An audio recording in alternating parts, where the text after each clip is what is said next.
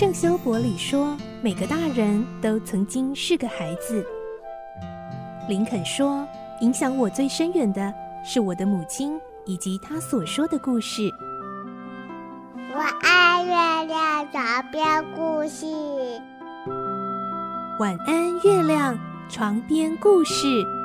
小青姐姐邀请每一位大孩子、小孩子一起听故事，不管多忙，也要和你一起听故事。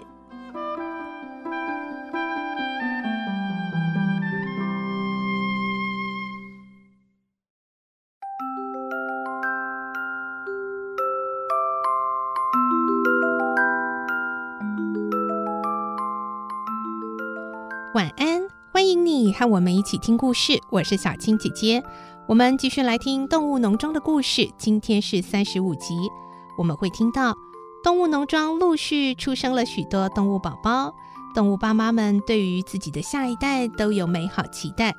拿破仑这时候又决定要帮孩子们盖教室，让他们受教育。但是拿破仑说，只有小猪们可以上学。来听今天的故事。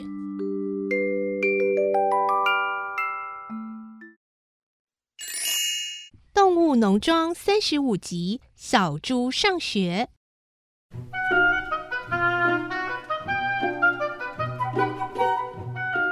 这年秋季，在拿破仑鼓励生产的口号下，农庄里多了许多小动物。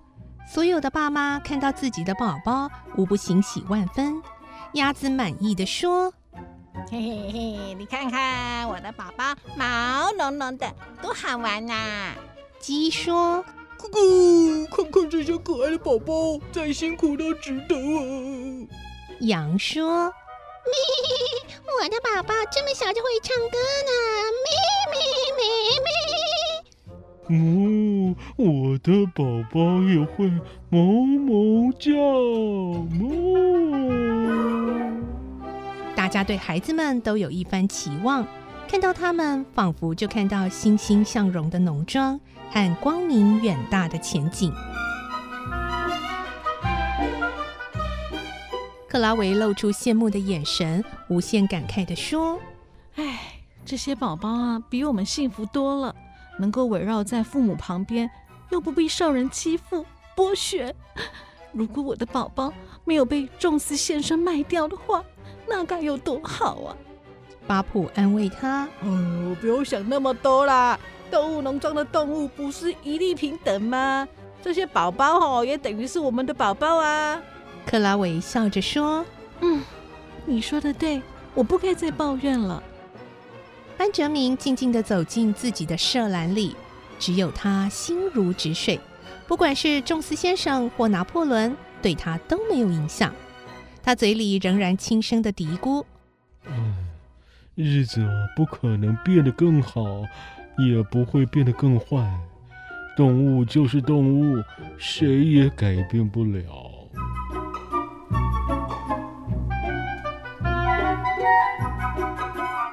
星期天，全福先生送来许多砖块和水泥，母鸡高兴的咯咯叫。听说拿破仑同志要替孩子们盖教室呢。鸭子问：“你怎么知道啊？”呜呼，鸽子说的啊，猪在农舍里筹划时，他们无意中听到的。啊哈哈哈！那我们赶快去告诉其他动物吧。不一会儿，全农庄都知道这件事了。羊说：“咪，拿破仑同志真是好领导，咩，我们去谢谢他，咩。”牛也赞成。嗯，是啊，真该感谢他给孩子们受教育的机会呢。哦。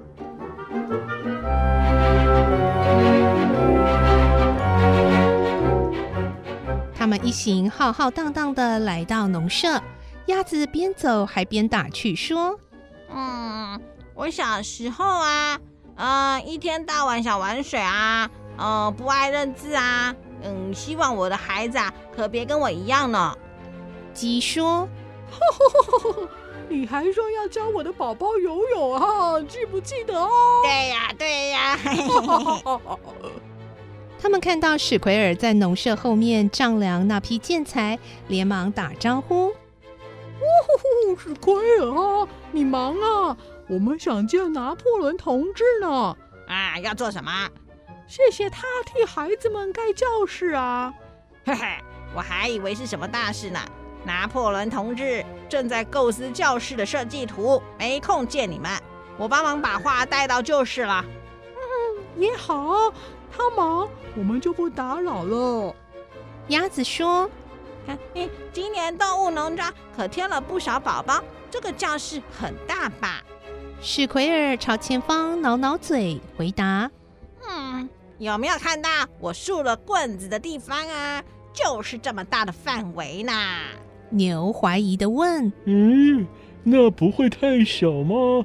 我那三个宝宝。”加上二十五只羊宝宝，就已经挤满了。没 对呀，嗯，猪宝宝和狗宝宝的个子也不小，没，嗯，还是该大一点的教室吧。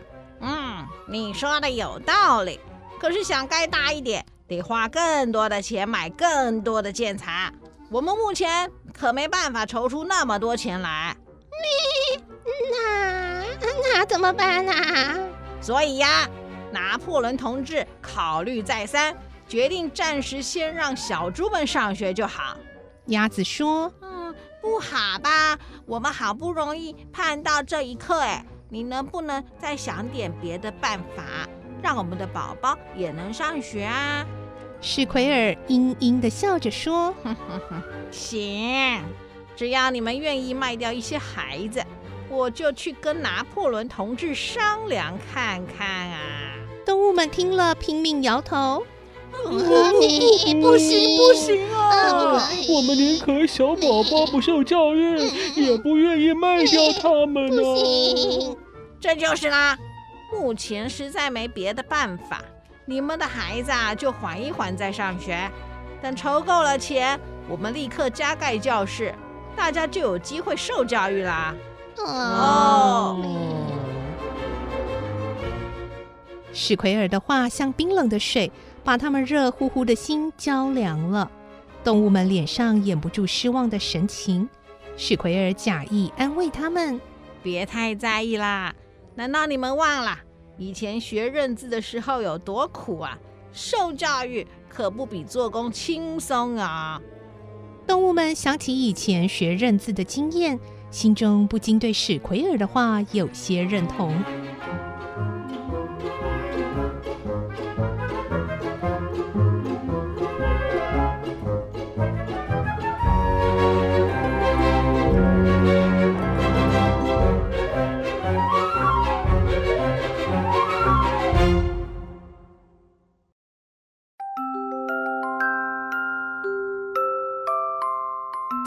故事就先听到这里喽，明天继续来听动物农庄的故事。我是小青姐姐，祝你有个好梦，晚安，拜拜。小朋友要睡觉了，晚安。